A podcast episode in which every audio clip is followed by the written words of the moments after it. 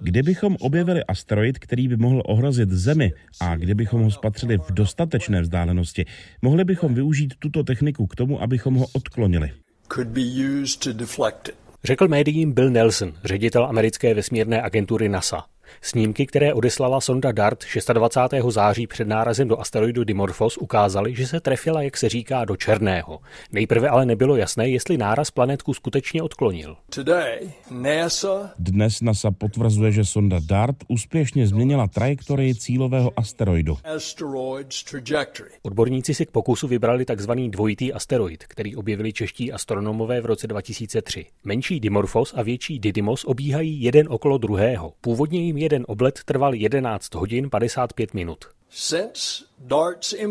Od nárazu Dartu astronomové pomocí pozemských dalekohledů měřili, o kolik se tato doba změnila. Teď mezinárodní tým potvrdil, že náraz vesmírné lodi změnil oběžnou dráhu o 32 minuty. Jinými slovy, Dart zkrátil oběžnou dobu Dimorphosu na 11 hodin a 23 minuty.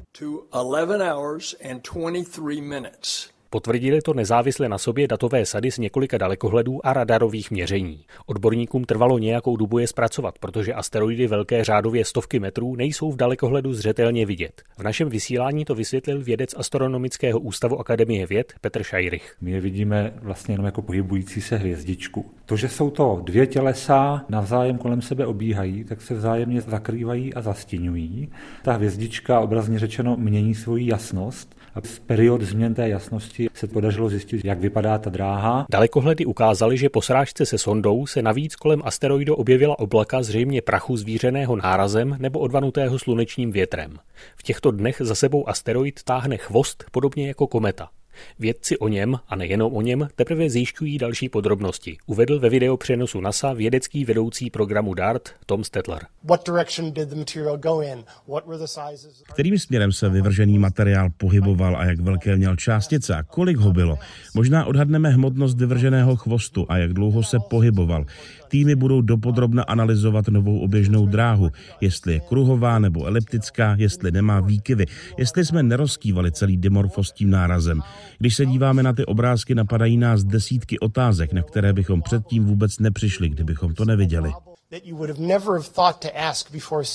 Vědci budou asteroid po nárazu dále sledovat. Další výsledky mise DART bychom se podle českých astronomů měli dovědět během příštího roku, říká objevitel Dimorfosu Petr Pravec. Je zorganizovaná síť pozemských dalekohledů, ty budou Didymos během dnů a týdnů a měsíců průběžně pozorovat.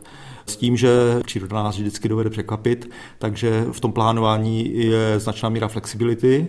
Nemáme to naplánováno úplně do detailu, spíš budeme vyhodnocovat průběžně získaná data a podle průběžných výsledků budeme upřesňovat, jak moc a kdy je potřeba ten systém, z který dalekoledu pozorovat. V roce 2027 by pak měl k Dimorfosu doletět evropská sonda Hera, která ponese na palubě i českou techniku. Martin Srb, Český rozhlas.